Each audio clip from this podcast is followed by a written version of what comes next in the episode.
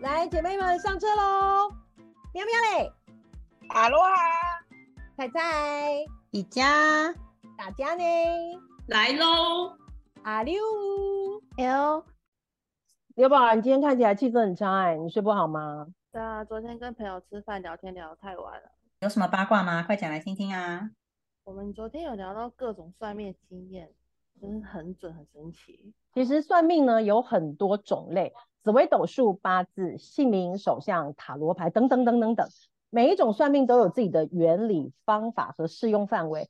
对吧，你之前用过什么样的算命？我记得你那个经验很特别，对不对？之前、哦、我不是跟你讲过吗？我们有用过那个鸟鸟算命，白文 鸟，鸟鸟鸟鸟鸟鸟也可以算命，白文鸟，它就是哦它让白文白文鸟出了出鸟笼去抽牌，这样。那个准吗？我以前都觉得那是江湖术士 现在鸟觉得是马戏团，不会啊 对。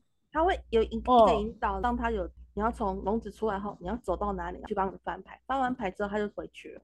他回去之训练后要给他吃什么饲料、什么奖励吗？对啊，一个小小的饲料吧，因为毕竟是鸟鸟嘛，还是给他吃的饲料。嗯因为我第一次去算的时候，哎，我本来想说，哎，白文鸟的鸟卦，我觉得好神奇哦，我去试看看。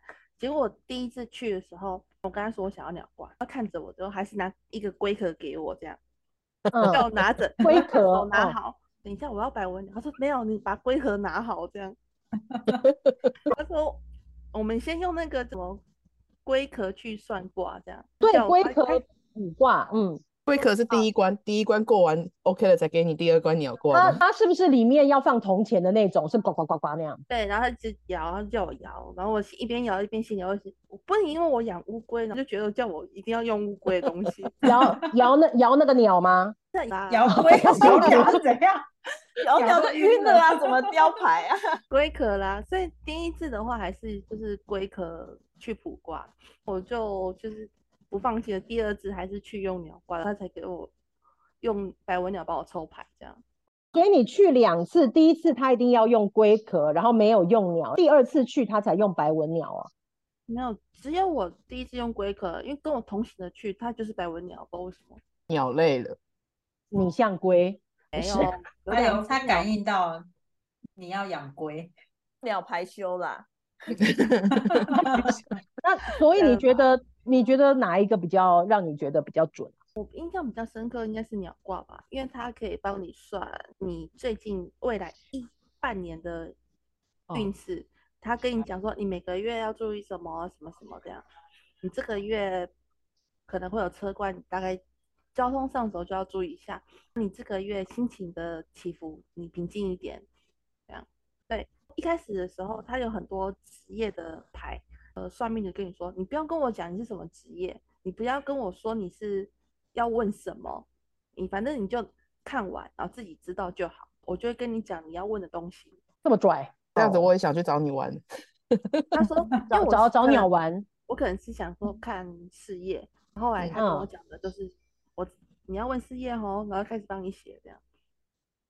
哇，那蛮神奇的。哎，所以说你上次不是有一次要要去照相的路上不小心出了小车祸？那他那个时候他有没有讲到说你可能那一阵子会有一些什么受伤之类的？客观真的，哦，有讲，哎，好准哦，好神哦！我鸡皮疙瘩也会起他这样子太准。这样算一次，他要多少钱？记得好像两三百吧，这鸟的工资好便宜哦。对啊，两只因为鸟鸟只要一颗饲料就好童工嘛，了。童工 这么便宜，对啊，好，那我们坐个高铁去都很划算。走啦走啦，揪起来揪起来。揪揪揪揪起来还有说什么呃几月份要心情要平静一点，因为刚好那那个月份我不是刚好就是被内内霸凌吗，对，嗯嗯嗯嗯，你看我们柳柳这么爱好和平的，还有人还会被类霸凌，你看看。没办法，就是会有些小人嘛，其实还是要注意啦。对啊，啊，也是的啊。哦，那还有什么12？月啊，可能明嗯年一月我再去算半年的。看看还有没有什么那个，还顺便加问问揪起来看你的你明年的合伙一月什么时候？我们一起去。对你的合作伙伴怎么样？这样子，都是抽了一个雷。大 雷哦它没有很很难找的地方，它是一个摊位而已，在夜市里面的摊位而已。所以那哦一间是你们那边的都大家都知道那一间准吗？为什么会特别到那边去算？因为我之前去那个夜市，那是高雄有名知名夜市，我已经经过它很嗯多次了，说试看看好了。施主现在施主，请留步，有这样子吗？主流部这只 它鸟，你要有事想跟你讲话。对，然后后面在挂着铁口直断，机哦哦，不是这样，哦，对，有铁口直断吗？没有没有，啊，那样啊，OK 了。啊，还有什么？就是白文鸟啊，还有菜菜有有什么？有有算过什么？我吗？我是只有啊我好像只有算过塔罗诶、因为我自己本身是朋友，他是有在有学塔罗，我好像因为他他是做经营个人工作室，之前学的那阵子，我们就会让他先试算看看，给他一些案例什么的。嗯塔罗就因为塔罗大家知道嘛，很多那个卡牌，每个卡牌反正就是不同的那种图案。然后要先跟他讲说，你想要算的是什么样的，比如说你是要赚事业啊，或者是说，可是它比较像是有一个比较固定的问题似的，比如说呃，你想知道说你现在在经营一个新，你要经营一个新的创业，可能内心有犹豫什么，直接希望他能给你一些方向的那种感觉，就你会先讲出来，然后你可能在抽牌的时候，你在心里再再继续的默念这样子。它就是嗯牌，就是像那种扑克牌这样子，就直接摊在桌上，就让你抽三张牌。那抽完之后就是摆着，它就会一一的去翻开它，它就是纯照顺序翻。那翻开它，它的那个牌的正，就是它的图像的正面或反面都也有不同的解释的意义。啊，对，因为他有人可能翻翻开可能是一个技师或是什么的，然后他就跟你讲说，哦，第一张牌可能会代表着你现在的一个状态，那可能就是哦，如果你翻过来技师是反着，他有一个他自己的解释的方式，因为他们都讲蛮多的。因为我觉得塔罗在算，其实还蛮还蛮吃那个人的口才吧，他要回去解释，对，他他要会解释，嗯，变成他有点在看图说故事，他嗯会去针嗯对你的问题，去跟你讲说，哦，现在你可能会面临什么样的状态，那你可能会怎么样，给你一些建议啦。他比较不像是就是很明确的告诉你说，哦，你可能会之后遇到什么东西或什么东西，你要注意什么。他比较像是给你一些建议，你现在可能决定的方向是什么？那他可能跟你说，哦，如果你是要这样子走的话，因为这张牌显示的大概是说，你可能做这个决定会遇到些什么，也许会有什么，那也许你可以怎么做或怎么样的，有点像是，然后会跟人人变变成跟他会有点在聊天的感觉。就他讲，然后他可能会觉得问你的你这些这种状态，然后你再跟他讲，就一张一张牌把它翻开，就三张牌这样子一个牌组。我那时候大概算过两三次，那说准不准？就是我觉得塔罗我算完给我感觉比较像是一个智商的感觉，心理智商，心理智商，对，就是有一点像是说你现在可能面临了一些什么样的问题，他给你一些建议。对，比较不像是，因为我们可能传统我认为的算命可能会比较像是哦，可能像柳柳刚刚讲的哦，他可能就跟你讲哦，你可能在未来多久会面临一个什么东西，那你可能要留意些什么，他就比较不像是这个样子，他比较像是给你一个，而且我觉得有点像心灵鸡汤嘛，还是说讲的人的关系，他就会给你一些比较正面的回馈，对，比较像这是我自己在算对话，对不对？对，比较像是就讲的人，可能他们学塔罗这一套的，也许蛮多的都是可能类似这样子的做法。我不知道，可能因为我只给我那个朋友算，我没有去外面给别人算过。那我是觉得，哎，他算的还蛮好的，因为可能跟他讲完，就觉得哎内心就觉得好像自己的问题比较得到一点答案，或者是比较肯定自己的决定这样子。我就觉得说，哎，其实我不知道啦，我不知道其他你们有没有算塔罗经验，但是我是觉得说，真的是很吃口才。对我，哦我有算过塔罗，其实每一张牌每个人解释都不太一样，可能一个倒嗯挂的人，那个人的解读跟另外一个塔罗牌大师的解读又不一样，所以其实很吃那个人的思考跟他的口才，他的用的嗯词汇 又又不一样，所以其实我对塔罗不就是一个大方向。没有办嗯法给你太多的预测，可是你只能给你指引指引你一个可能两条路，两个不同的结果这样子。像我我之嗯前算很久以前二十几岁的时候是算的是米卦，它是易经结合米卦，去他那边就是抓米，抓三把米，让他去解读。他其实跟塔罗牌解读也有点像，对。然后可是他又结合易经，所以其实会一跟他咨询的时候，其实会。有一点毛毛的，因为他可能会讲到你小时候的一些经历，小时候的一个感觉，所以如果讲到敏感的话题的时候，还会请带你的朋友出去，他就跟你在小房间讲。有时候他请那个小房间的人清空的时候，你就觉得很害怕，等下是要宣告什么事嘛？对，可是其实他就是会讲到你一些症结点，我觉得还蛮厉害的，所以那时候我们办公室还蛮多人，就是会去那个易经的老师那边算。他就是看米卦，所以会给你一些方向。他因为讲到你以前过去的事，所以你会去印证说他讲的东西是不是真的，是不是真的有发生这件事。对，然后所以去的人通常就是会起鸡皮疙瘩。可我觉得他人还不错的是，他收的费用非常便宜，就几百块，而且还有保固哦。最酷的，我觉得他酷 也太酷了，可能三个月呢，六个月，你中间觉得中间讲任何有。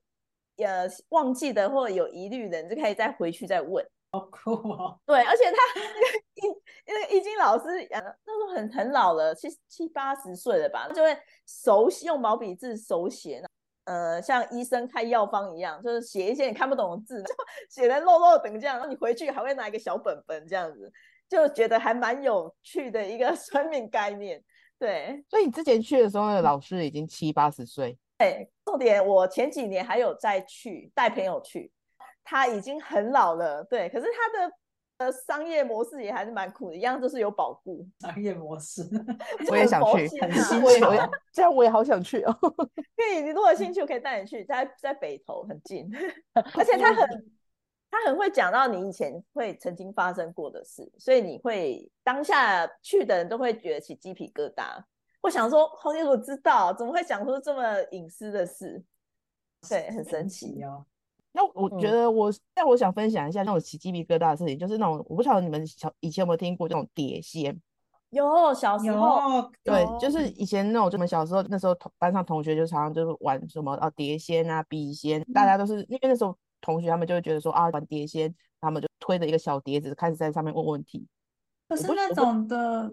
看电影都觉得好像会蛮不敢玩，有一些反噬什么的。对，就是我我那那就是我也会觉得害怕。可是以前那种班上同学带来玩的时候，不管谁跟我去配对，那个盘子不会动就是不会动，笔也不会动，就想说被你镇压了吗？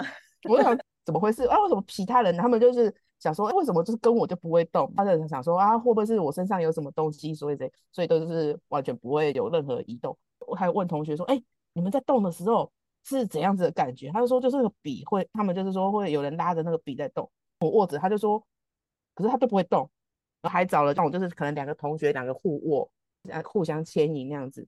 他就找了一个就跟谁都可以动的一个同学来跟我一起互握，就想说看他能能不能说比较，说不定他那种什么灵力啊什么之类，就小时候那种就想说可能磁场大，他就是跟我就可以就是带动。跟着我握的时候，他就说你不要用力。我说我没有用力，我完全没用力，我就是握着而已。他们就觉得说我用力固固在那边没有在动，所以那个笔就不会动。我说我没有用力，我就只是握着，所以不管谁跟我用都不会动。我想说，好吧，可能我身上就是 不管是谁跟我用都不会动。对，就是都不会动。OK，那也蛮惨的，也没有到惨。那你有听到说有玩碟仙的什么朋友有发生什么事情？也没有啊，因为其实他们就是问了一些那种比较小，因为其实那种时候小朋友问的就是说啊，这次考试怎样子啊？说我喜欢的对象就是怎样，其实都是一些那种小朋友的问题。哇，可能就是，也许那时候当时我已经有一个那种太过那种成熟的灵魂了，所以我就觉得这有什么好问的？可是以前上学的时候是有听过人家就是中邪的，有没有？对，就玩碟仙玩一玩中邪的案例，然后还有送医院的，还有送医院的，我觉得好扯。这个我没有遇到，要不然就可能，也许我，也许说不定可能我正气太强烈了，所以镇压了，镇 压，什么都不会动，连碟子都不敢动，有没有？很少，没有人。有啊，那时候好像很，我记得还有个那时候就是有同学，他们就是觉得说我跟谁都不会动，他们就想要知道说我是为什么不会动。他们就开始问问题，说是不是我身上有东西呀，什么什么？他们说哦，对啊，他们就全说身上有我身上有东西，然后说啊，他们就开始问说啊，我身上是什么？后来盘子就不太会动，就是可能在原地那边绕圈圈。然后说你看，就他回答都不敢回答了。阿健哥看到长官不敢乱动，有没有？就是他只敢在那边动，可是不敢圈出来说我身上是什么东西吗？好啊，你最好给我圈出来哦。你上辈子可能是大将军之类的。我说你给我圈出来，然后就不敢砸烂你这个碟子。不敢太嚣张。其实我觉得算是有趣。像我觉得最近我最有感觉，觉得比较很明显的是那种数字易经的占卜。你要说它是占卜算命，我觉得都是一个很玄的，因为它是用身份证号码、用手机号码这两个都是可以去。拿来去做那种算命的一个依来源依据。它就是等于说今天是用数字直接去帮你谱出说，呃，你的这个就是前因后果。那其实是我我们就是最近上课认识的一个还蛮厉害的老师，就有分享。那这一块的老师是不是？对，他就他就直接就是那种数字易经的老师。我等于说，哎，请他帮忙去做那种算一下我之前手机号码。我之前手机号码那时候，因为我们有上课嘛，同时就是也大家也会看一下说自己的号码是怎样，因为它里面就有分什么什么。生医呀，那种什么各种名称嘛。我的那之前旧的号码，它就是福位，福的话就是人字边的福，座位的位。它的解释的话就是说停滞不动。啊，结果我的号码，我那个之前的手机号码，大概用了快二十几年，全部都是复位，复位，复位，就是全部从头一直复 停滞不动。安稳的概念吗？还是也不是，它是完全停滞，一定是说。如果今天你可能是一个，比如说很好的运势，可是遇到了这个位置的时候，它就会停下来。那它就是可能不同不同的宫位，它就是可能有什么夫妻宫、事业宫各种宫嘛，全部都是停滞不动的。一开始那个老师他就会讲说，哎，他说，呃，你有结婚吗？他讲的就是比较委婉。我就跟他说，哦，没有，我一直没有找到适合的。就说，哦，因为你可能这个号码也有影响。我说啊，所以。号码也让我变成单身狗，好酷哦！连这个都看得出来。如果有两只号码的人呢？主要看那个号码，就因为其实就是看主要的号码，是你主要在用的。他就讲说，因为后来我就请他说，哎，那他就是我们老师有就是帮忙做那种就是算门号换新号码，就说呃，他也也可以帮忙就是换帮忙就找适适合的号码那样子。然后那时候就说好，那我说，哎，那我也想要换一下，要不然这样子下去，感觉好像我人生一直停滞不前，到已经要真的是躺平了，我 各种都停滞嘛。我觉得比较明显，可能开始在联系说要换号码，可能他联帮我们联络好换门号的这种就是门号商，开始打来说，哎，谁谁谁就是这边有帮忙引荐，就你这边要做号码的变更。酷哎，他还有跟这种门号厂商配合哦。因为其实你一定要能够找到可以选号的单位啊，因为你总不可能今天跑去中华电信说，哎，我今天要一二三四五六七八，我就是要这组号码。对，就是等于说他也是要找找这个号码去帮你做配对。电信打来的时候，我就说，哦，对，有要联络，就是那我很明显的感觉就是他当时就已经跟我讲说，哦，就是已经帮你选好了号码是几号几号，这样讲完，开始跑一些你可能要过户的流程，我就觉得说，哎，我我要有新号码。后来那阵子开始在跑流程，到后来就是拿到门号的时候，就是各种就是被命，我就我一直很爱开玩笑说，我是被命运推着跑的。就说，哎，我可能原本就是习，就因为已经你知道被习惯躺平二十年，突然就是说被叫起来说，哎，快点你要去做什么事？哎，你要去做什么事情？就一直被拍打。哦，好，我就去做。莫名的就觉得被命运推着跑，所以我觉得这东西还蛮奇妙。所以后来我也蛮，我也推荐了几个同学说，哎，我觉得那个老师真的还蛮厉害的。这个门号这样子换下来，因为我自己自己觉得换下来是真的有感的提升，所以我就还蛮蛮推崇他的。如果有兴趣的粉丝们，可以就是私下再敲一下我们，我可以帮忙介绍，不收介绍费。对，我觉得他真的蛮悬的，一一个号码，因为等于说在算之前，其实这个老师他并不会知道说我的过往，他只是看了我的门号就跟我讲了一些就是我的过去的事情。哦，就当下就说好，我马上要换。我要换。那我想，我想问一下，那如果说像你这样子，你是整个过户到新号码，那你旧号码了，就是退掉吗？旧号码的话，因为其实我用太久了，就变成说我只能慢慢的退，因为你知道门号太久的时候，有时候我们绑了各种认证，对啊，对，没错，对，它真的就是需要一段时间，慢慢的去把它换掉。像我觉得现在最麻烦的是我那种的一些银行类的门号变更，超麻烦。对啊，那很对他就会怕说你被诈骗啊，复杂。我这个应该就是这个复杂程度，应该跟那种就是你换姓名是 有拼的。对，对吧？而且根本忘记你用这个号码办过什么。对对，就是这样才麻烦呢。对啊，就是我我那时候就想说，因为反正我那个门号旧门号也还有合约在，我想说等到最后最后合约到了，我就可能比如说换成那种预付卡的方式。如果真的有需要联络，需要什么简讯验证之类的，至少我还可以收得到简讯。那主要的话，我现在就是已经在用新的门号。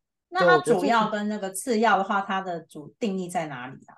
其实就是比如说我们现在手机里面插的那张卡，然后就是说当做主要吗？对，那是主要，就你可能现在对外联络的哦，比如说你可能要，比如说宅配好了，有人会跟你联络的，你都全部都先留新的。在还还还那时候老师有讲到一个最主要，他说我们赖注册的时候不是有绑定那个电话号码，对，那个也要换成新的号码，就等于说你的绑定号码要换成新的，因为我们现在很多在沟通的时候都是用 Line，那那个 Line 也是也是你的沟通来源，他就说那个一定也要换成新的号码。虽然我是有想说，嗯那我直接注册新的 Line 好了，跟过去说再见。做个切割，断干净。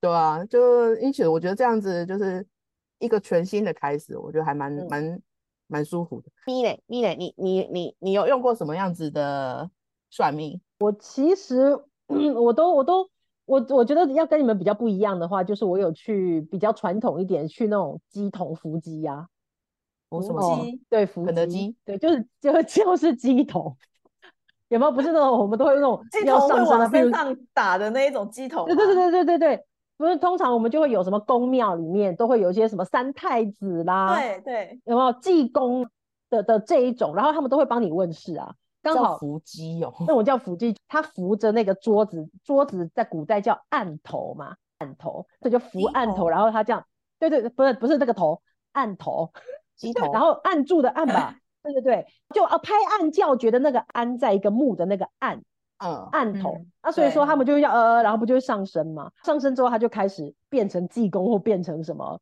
的的哪吒之类的三太子，就开始会问你要问一些什么事情。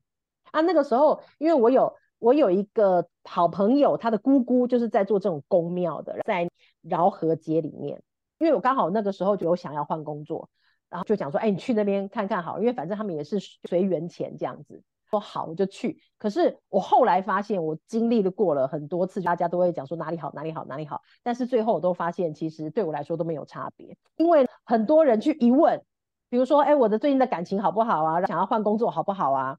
他们都会都噼啪啪啪讲很久，超级久。我在后面就等等的很不耐烦，我就觉得说到底要讲多久？可是等到了我之后，任何他都说都可以，什么？什么都没有。他我问说，哎，我想要换工作，哎，有没有什么方向？他说你要换工作，OK，可以，就不讲了。那我我讲说，那那我如果继续留在这个工作，可不可以？也可以啊，就没有了。我想要再多问什么的，他也都是 OK，就看你。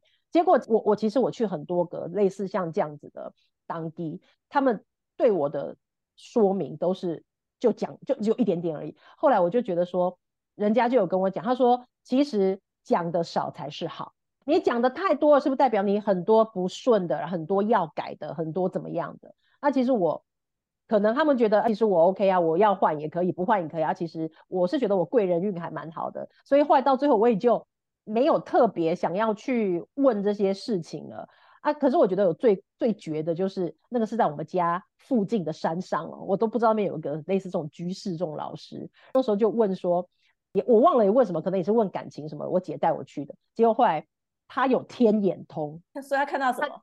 他看到老公就是说可以看到看到我们家啊，看到我姐的家什么的。你知道我那时候心里的 OS 是什么吗？我不能在家里不穿衣服走来走去，他会看到我。你想好远，我那时候只有讲说，我靠，那那你这样子知知道了我的类似，他也没有问生辰八字，但他就就直接这样问。但是我被知道了，对我当下就觉得说，哦哟，那你现在要看我的话，你都有看到我什么东西？我的心里面只有这种想法。他哎，甚至他也会讲哦，他就有讲到说你的你的内裤颜色，拜拜拜拜拜拜，他会说你的那一方面的生活，哎，他会说你那一方面的生活协不协调，他都会讲。哎比如说他讲到这样被呃我我们装针孔。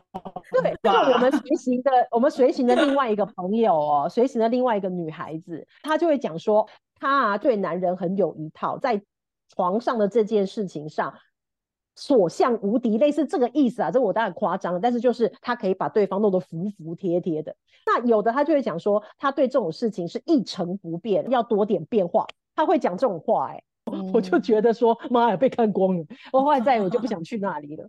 对我其实会遇到这些，对我来讲啊，可能我就觉得也许心就是自己保持正向啦，我就不会对这些有特别的那种想要去算啊什么的。对，他们觉得我平淡无奇。我 觉得算命的意义是让我们其实可以更了解自己的命运跟性格，而且可以，我觉得算命只是提供一些我们一些方向啊、指导啊跟帮助，然后让我们可以过，可以更好的面对我们的困难跟挑战，也可以更把握住我们应该要把握住的机会跟选择。对啊，对啊，因为我们常说就是命运，命运，它就是命跟运其实是分开的。命的话，你就是出生之后就已经确定的命定之数，比如说像可能紫微啊、八字啊、星座盘这种，就你出生当下就已经是固定的。可是运的话，它是可以透过后天的行为去修修正、去改变，就是从你的心态啊、行为上面去变更的话，它就是有点像我们以前讲那种蝴蝶效应，就你一个善念的出发，那它就是嗯说心存善念，那它自然就是说后面会带来好的事情过来。可是我们在做这件事情的时候，当时是要不是为了有所目的，就是说啊，我今天做这件善事，我比如说我可能我去庙里捐十块钱，我就是后面要引来就是更好。你不能有这样子的，我是为了什么样子的利益而去做这件善事，因为这就是变成说，其实你的出发点就已经不是正向的。其实有的时候你在运气上面，你也会想要说去带一些饰品啊，去改运啊，或是去相信一些紫微斗数啊，或是什么的。那我都觉得其实都是蛮好的。那像上次我们直播节目，喵喵就有嗯跟我们分享水晶啦，或是一些什么开运的饰品啊。我就摆了小狐狸呀、招一点哦好运啊、桃花、有人缘。啊，对对这些都是这些其实就是比较是偏向说，呃，因为我们今天有这个东西，它是说它可以吸引正向的磁场过来。那对我们来讲，就是它吸过来的话，那就是我们也要能够就是有一个好的善念，好的一个就是好的接收，能够把嗯它去放大，而不是说哦，他今天就是会招财，我就可以躺在家里面，钱就会打被掉下来。就我们也是要有真的有所正向的行为去付说去行动，比较能够说让它有个正向循环。就要有点像说，嗯有人说算命说啊，你天生皇帝命什么的，最好嗯是啊。对现在还有皇帝吗？都躺在家等等等人家让你登基什么之类的。对对啊皇帝跟乞丐只是一线之隔。所以其实我觉得也是算是我们要有就是正向的想法。那如果说觉得说，哎，我因为也其实有时候可能你出门的时候，也许刚好就是说啊，今天好像红灯特别多，你心情暗涨，你可能也许到公司你就还是抱怨说、啊今天路上都是红灯。可是其实我觉得，你如果换个角度想，如果你路上完全红灯的话，你是不会到达目的地。今天我们到达这个目的地，也许它中间遇上了一一条马路，也许你遇上了就是五个红灯，那五个红灯就是让你觉得肮脏，可是你一定也有经过了五个绿灯，才能够让你平安到达这这个目的地。所以我事情的时候，就是有时候要看它是一体两面。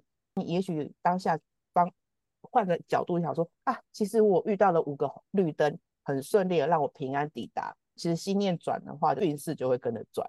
我觉得这是还蛮重要的。就不要拘泥在一些不好的事，去嗯你要去放大你想正面的事，就会觉得越来越顺。对啊，嗯，这也跟吸引力法则是有关系的啊、你往好的地方想，好运就会跟着来。是啊，就像你错都如此对不对乐观，对不对？我都是我从来没有想过坏的，就是好的。那譬如说，你看，像其实大家我们都对这一些就是相关的命运啊、命或运啊，我们都很有兴趣。之前我们就有就是有请妙妙来跟我们讲水晶的这些开运的饰品。其实呢，像我们的直播节目里面，我们也都会请，像已经要接近年底了嘛，所以说其实我们今年也会在年底的时候会请到一个我们很棒很棒的一个老师朱老师，来跟我们来讲一讲相关的这些命运、命运。命运运命的事情，也希望大家能够关注我们的直播节目哦。好的，这就是我们今天的节目了。关于算命的一切，我们都跟大家分享了，希望大家能够从中获得一些启发和帮助，也希望都能够正确的去看待算命，不要过度的相信跟否定它，要用一个开放跟理性的态度去探索我们自己的命运和人生哦。然后今天节目就到这里。那喜欢频道啊，可以订阅我们的 Podcast，那也可以追踪我们的 IG 跟粉砖哦。我们五个好色女人，下次见喽，拜拜，拜拜，我们下次喽，拜拜